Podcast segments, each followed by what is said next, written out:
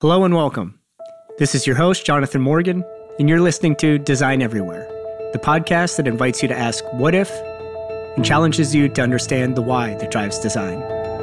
When we think of a designer's toolkit, a vision of pens, pencils, markers, post its, or software might come to mind. But there's more to design than just putting pen to paper or pixels on a screen. There are tools that help designers structure their thinking, create focus, or break free of their biases or constraints of their prior personal experience. These are the kind of tools we're going to talk about today. Well, not just the tools, but a community built around learning, experimenting, and sharing their experiences with these tools. We're going to talk about the Mighty Minds Club and its creator, Stephen P. Anderson. Here's our conversation. Today is the second part of my discussion with Stephen Anderson. We recently discussed his new book, Figure It Out Getting from Information to Understanding. Be sure to check out that episode if you haven't already. But today's discussion is going to be on a new endeavor, something that, that Stephen's working on called the Mighty Minds Club, which is part educational resource, part collaboration slash social platform for designers and, and product teams. So, welcome, Stephen. Hey, great to be back. So, my description was probably pretty lame and does not do it uh, full justice. So, maybe you can uh, let our listeners know what is the Mighty Minds Club? What's the, the backstory on that?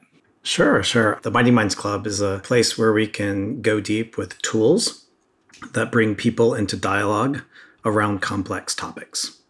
So, tools, dialogue, complex topics. That's kind of the, the center and what it's about.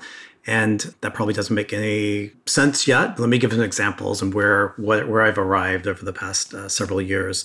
So one of the things I think I mentioned in the last uh, podcast, I was in an executive role at a smaller company, and then I went to a larger company, and there was a consistent theme there of culture change. And one of the things I started doing was bringing in these tools that were really useful for cross-functional teams. So an example being I might bring in the, for example, the four forces, you know, model from jobs to be done theory, which for those who haven't seen that yet, it's a great way to assess how do we get from, you know, where we're at now to the culture or behaviors or the adoption that we want in the future. And it looks at four forces, those being things that pull towards the future and things that push against. Great model, that one I brought because in one week, three completely different conversations, it it entered the conversation. I brought it to the conversation because like, hey, I think you need to look at this. This would help your team, which was a sign. I should probably bring this to the rest of the, the group at our weekly meetup. So that's one tool, right? Another one that we actually used at a an offsite where we had all of the designers and product managers in the room together for a weekly training. And this was about 100 to 110 designers and product managers, so quite a few. One of the tools we used was a there was a tool called polarity mapping. And just to step back a, a bit, I had reached out to a friend about a month prior and said, "Hey, I'm bringing together designers and product managers who, you know, there's some great relationships, there's some that aren't so great, right? Kind of universal problem. I want them to discuss and debate something where they're both right and they're both wrong. Do you have a tool for that?" And my friend, who's a, a, coach, she thought for a minute. She said polarity mapping. I'm like, great. What is it? I've never heard of it. and so I learned everything I could, uh, brought that to that workshop, among other things. And I picked a tension that's neither right nor wrong. It's a both and. It's a paradox. And that tension, of course, and you, you, language may vary here, but was between a discovery mindset versus a delivery mindset. So the kind of upfront customer research, planning, being thoughtful, building out the architecture, right? Versus let's just build, throw stuff against the wall, see what happens, release it, you know, and learn as we go. And this these two mindsets, and neither's wrong, neither's right. They're both wrong and right, right? And so what polarity mapping does is says, okay, put those things on this map, and we want you to assess the the benefits of one extreme and the unintended consequences of that extreme, and then let's swing to the other and talk about the benefits of the other position and the unintended consequences. So it's just four boxes, but the point being, you start to see the richness of how interrelated these two concepts are. And the best metaphor I heard was it's kind of like breathing. Like you don't talk about should we focus more time on inhaling or more time on exhaling. It's like you do both, right? You need both. And so understanding and appreciating the tension between these polarities is the whole point. It is they are a paradox. It's a both and situation, not an either or. And fundamentally, that's a challenge to a lot of our thinking, which tends to be very linear. Okay, A or B, I got to make a choice. Boom, let's go with B, right? And this is saying, well, no, let's not do that. And particularly with polarities, you see cultures where they'll double down on one approach or tactic for several years. And then when things start off great, but when they've recognized the unintended consequences and the culture starts swinging, and over a period of time, it swings to the other extreme. And this goes back and forth over decades, right? And so the polarity mapping says, let's experience all that in an afternoon so we can not swing to these extremes, and we can balance them. So, bringing tools to the teams to facilitate dialogue around complex topics, that's an example.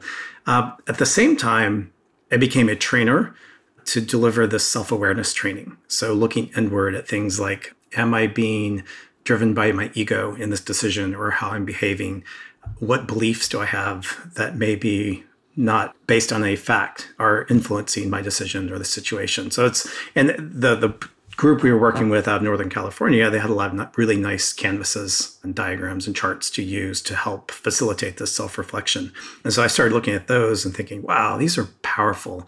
And more to the point, a lot of times when we have these external tensions, it's really a reflection of someone's internal tension with themselves or these team conflicts. And so this is really important that, that we address.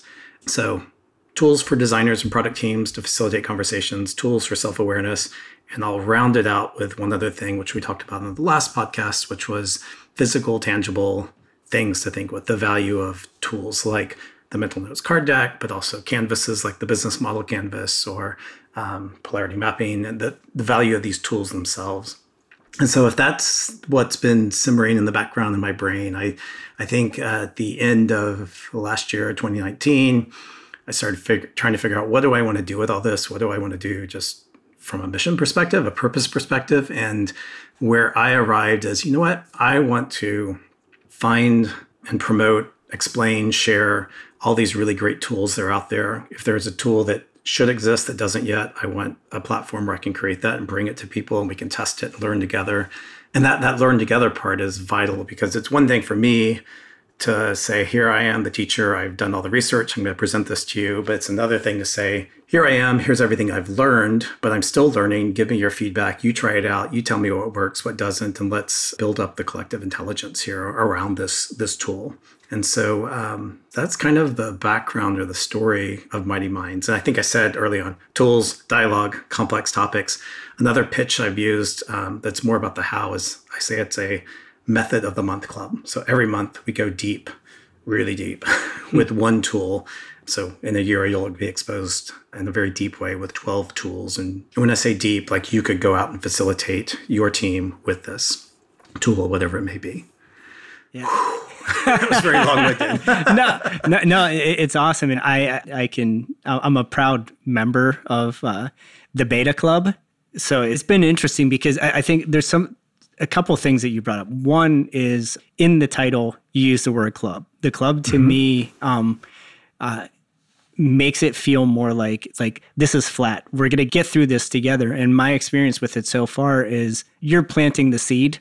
And there's a bunch of people that are going to work together to kind of share their experiences, bring additional insight to the table. So, you know, what it was on day one is might not be what maybe not intended isn't the word, but is going to be a surprise, a pleasant surprise at the end that there's all these different ways that you can use these different tools. I hope that's the case. I want it to be a vibrant, thriving community where we're all sharing and learning from each other. And gosh, like you've seen it, like there's some smart people in here. I'm yeah. like, wow, why, why am I at the center of this? Right?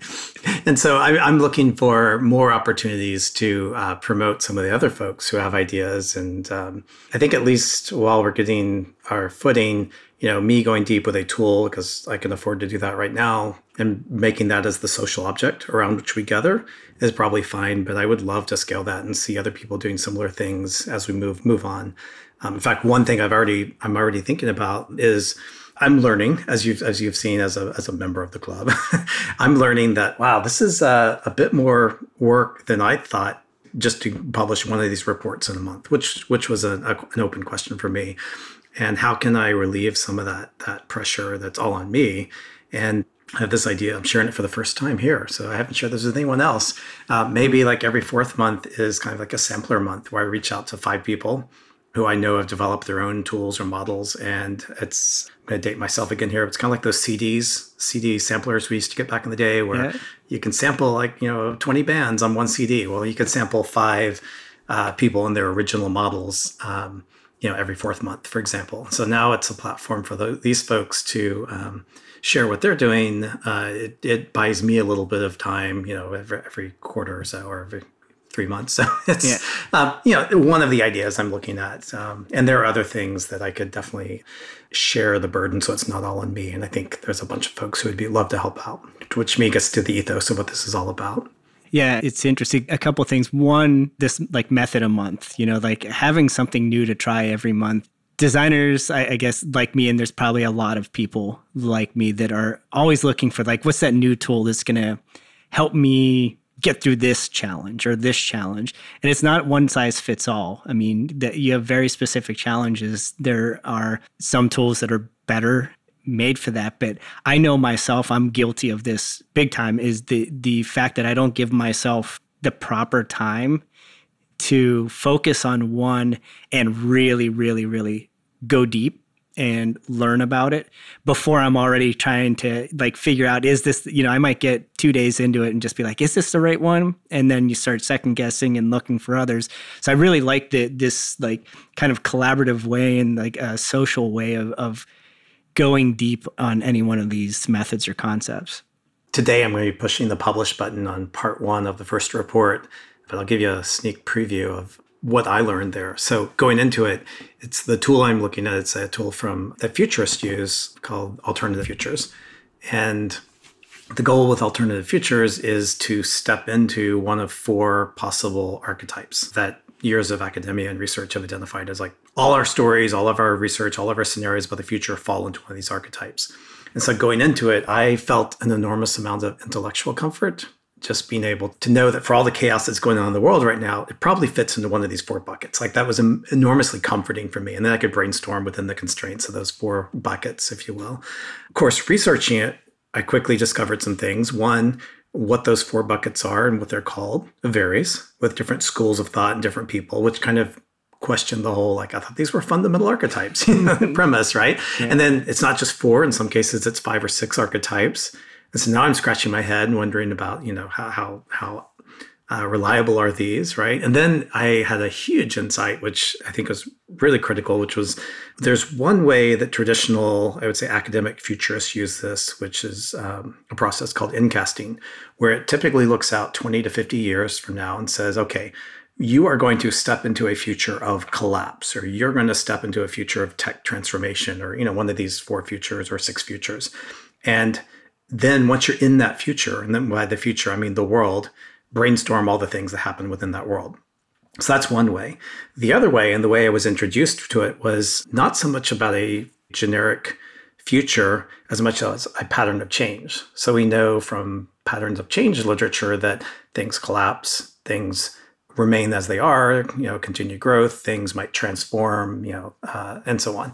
And when you talk about patterns of change, then you can point it at a much nearer time frame. So like this time next year or five years from now. And you can point at a much narrower topic, like let's talk about the future of the film industry in five years.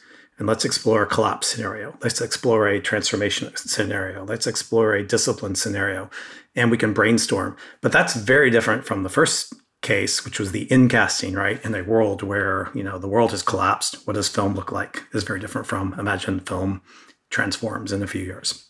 And so that was a big learning for me that I don't know that anyone's called out, and it wasn't until I read all these all this literature that I was able to piece it together and say, wait a second, these aren't adding up. And these are different schools of thought here, and people are talking about different things. And I was fortunate uh, enough to be able to interview several folks from different schools who've used this. Uh, and learned a lot. And so I'm, I am excited to pass that on and go deep with it. And it's, a, I come out the other, I came out the other end with a deeper understanding, as will everyone who reads this, but also not just one method, but at least two, two different methods that I've picked up from this, and and um, one that's almost second nature in my head now. It's been exciting.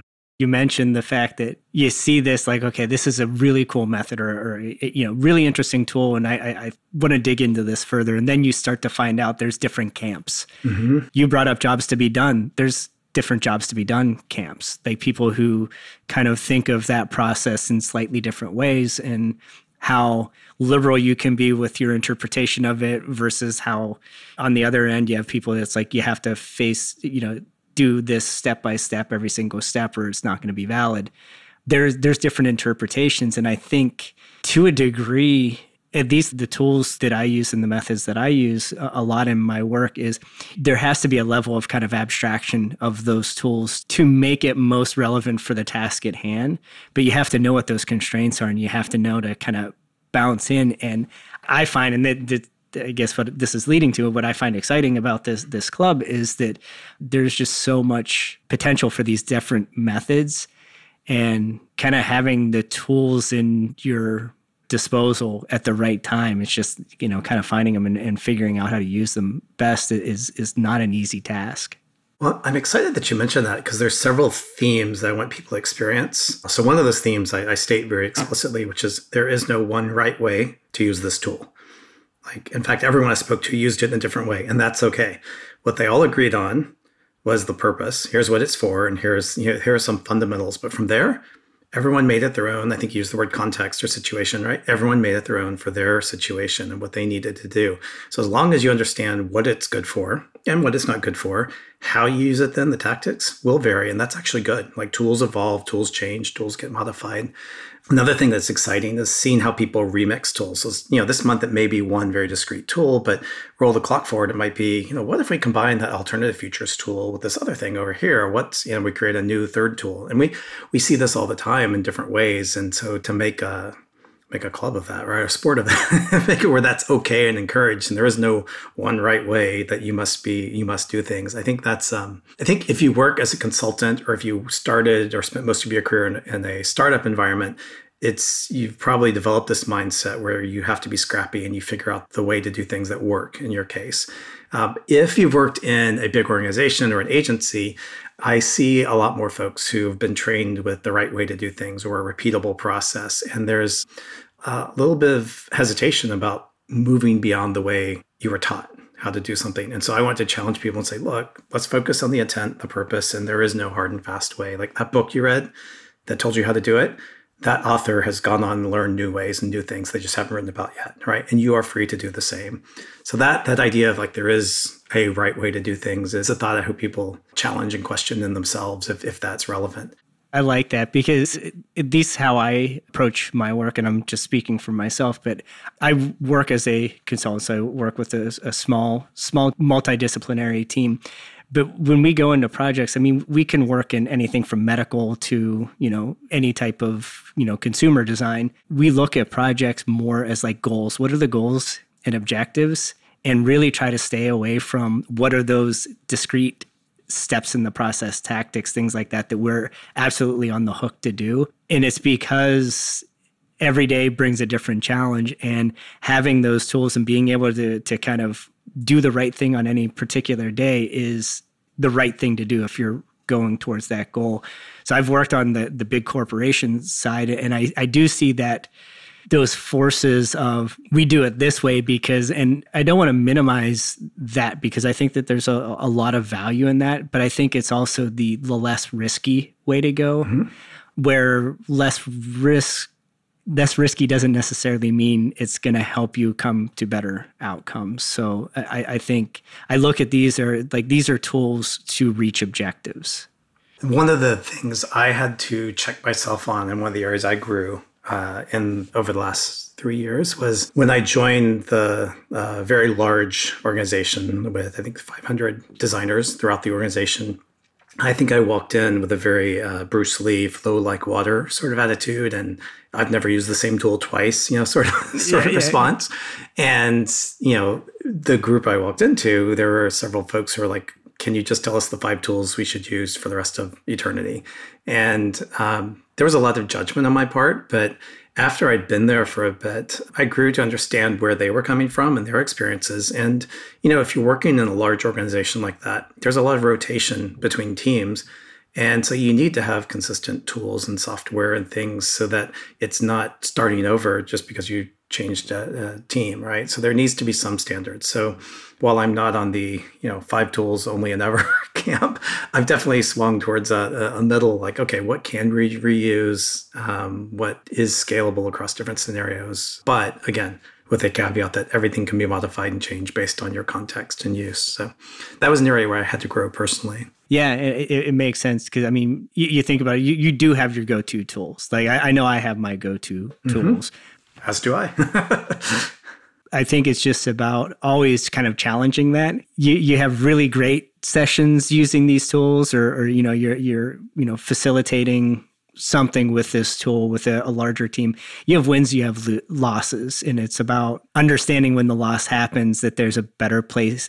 Better, there might be a better way to approach that. Um, but so it, it's it's work to figure out what that better place is. You know, it's work to find that tool that's a better fit for it, and it's crowded out there. Mm-hmm. You know, following a ton of people on uh, UX centered people on Twitter is going to, you know, expose you to a hundred different ways of doing things in in a month. So it's just like kind of filtering that.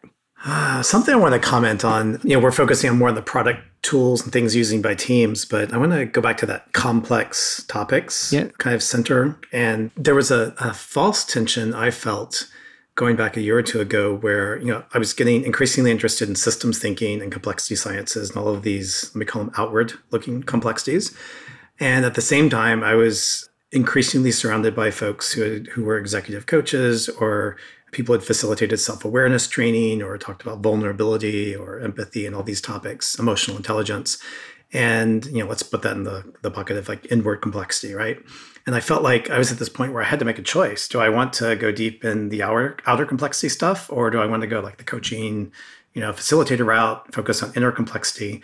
And it felt like a, a, a choice I didn't want to make because um, one, I was excited about both, but two, I, I, felt like there was a coupling there. And there was a book I read that was referred to me uh, late last year called Immunity to Change. And in the opening book, or in the opening chapter, sorry, he's talking about adult, adult learning development. And he says, look, if if we want to deal with this outer complexity, and the language may be different, but uh, if we want to deal with its outer complexity, we have no hope of doing that if we don't learn first how to deal with our own inner complexity. So if we don't learn how to be self aware and look inward and look at our interpersonal and personal relationships, um, how can we deal with these complex systems breakdowns outward. And it it was the first text I'd read that really showed the coupling between those two ideas. And I felt so relieved. I was like, yes, I don't have to choose. It's it's you know, it's a false choice that I'm, that I'm being presented here. And so we can talk about complex topics as um, like using a model from systems thinking one month and the next month uh, talking about a tool to help you become aware of uh, beliefs, right? And healthy beliefs or unhealthy beliefs or what have you and that's okay. In the next month, we can talk about a tool from futurist thinking. In the next month, we can talk about patterns in history, right? That's okay because these are all things that help us help bring people into dialogue around complex topics. Even just talking through those different examples, it's shifting degree of focus. You know, if you're you're looking at like you're looking from further out, closer in, looking at different perspectives, it's it is taking different perspectives with the tools, which I think is important because if not, we start to think these tools are all to reach the same, you know, maybe not specific conclusions, but they're at the same level of focus. That just keeps it rich and interesting too. Keeps people mm-hmm. on their toes. What's going to be next month? yeah, absolutely, absolutely. So speaking of which, when you, we talk about like these month cycles with this, what does a month look like in the club? So my plan going into it was I would release a new report the second Tuesday of every month that's not happened, but that's okay. There's there's reasons and complications why, but that that would be the ideal rhythm that I end up with. So treating it kind of like a magazine in a sense, where there's a new issue every month. Um, although I don't quite like that framing. So that's what the monthly cycle looks looks like. Of course, I think as anyone who does research knows, like you can't constrain. You can't start at the beginning of the month and publish at the end of the month. You have to start months in advance, especially when there are folks you're interviewing and books to read and other things to do. So I'm still learning how to project manage myself more like a magazine journalist. That's a that's a new new skill I've got to develop, a new muscle. But that's kind of what I imagine when I talk about the monthly cycle. And I did some brainstorming when I came up with this idea last year, I said, okay, if I can't come up with at least three or four years worth of topics, this thing has no legs. And I started brainstorming and keeping a running list. And pretty soon there were over 200 tools or methods or activities or things. And I was like, okay, there's plenty here. I've got plenty of runway. So now it's been a matter of how do I want to sequence each? What's a good rotation of tools, you know, from the tools with outer complexity versus inner complexity versus looking ahead and so on.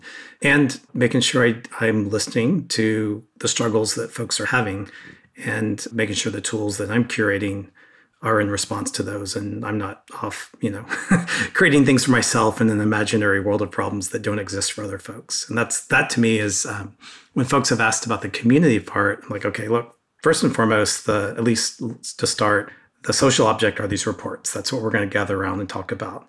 But it's not just the community in support of these things. Like the community is the lifeblood. It's the oxygen that we need to breathe to make these things and make them better. So it's um, there's a relationship there between having a conversation, a dialogue around these tools themselves and whether they're useful, relevant, and, and so on. Yeah, I mean, just being a fly on the wall and contributing where I can uh, with the groups right now. I mean, it seems like a full time job. like, like I, I it, it, gives me a little bit of anxiety thinking of what's going on, on on on your side of it. It is a full time job right now. This is all I'm doing, so it's um, no trainings, no workshops right now. This is it. So that's where I'm putting my 40, sometimes 80 hour weeks. uh, so I'm, I'm going to throw out the kind of ubiquitous question that where do you see a year from now, 12 months from now, what does success look like to you for this? Let me talk about that like just tactically, but then get more aspirationally. So tactically, like I've developed a good habit, a rhythm of producing these reports. There is active dialogue and feedback and conversation around them. So things don't just get published, but they get iterated on and improved. Uh, ideally, there's enough people who are paid members that this is sustainable for me financially. Um, I'm still doing it, so that's that's all the tactical stuff. But how to get to the heart of the question? How do I know if this is successful or not? I don't know if there's any hard way to quantify success for in terms of the mission, but if I'm hearing anecdotes and stories from people who said, you know what, I was struggling with this, but then, you know, this tool you shared helped me, or our team was having this tension and we tried this and wow, things are so much better, or the organization was fumbling around with these ideas and the tool that um, I discovered by way of Mighty Minds changed us in this positive way when I can start to see those anecdotes and stories come back, to me, that's that's the real um, testimony to success. Those anecdotes and stories, and that's what I'll be looking for. I wish you the best of luck with it, and I'm a member, and I, I plan on being uh, along for the ride. So, uh, just like to thank you, and best of luck with Mighty Minds and the book's continued success too. And looking forward to that next one. Great, thank you, Jonathan. It's a pleasure to be here. Thanks for listening to Design Everywhere. Please take a moment to subscribe to the show in your favorite podcast app. We have a lot more episodes in the works. And if you can give us a rating or review, we'd love to hear what you think. Thanks to Stephen P. Anderson. You can find him online at poetpainter.com, themightymindsclub.com, and on Twitter at Stephen Anderson. You can follow the show on Twitter. Just search for Design Everywhere Podcast. That's at design underscore every. Uh, you can also follow me, Jonathan Morgan, at Promo Rock. This has been a production of Evergreen Podcasts. Special thank you to our producer, Leah Longbreak, and audio engineer, Sean Rule Hoffman. I'm your host, Jonathan Morgan, and this is Design Everywhere. Thanks for listening.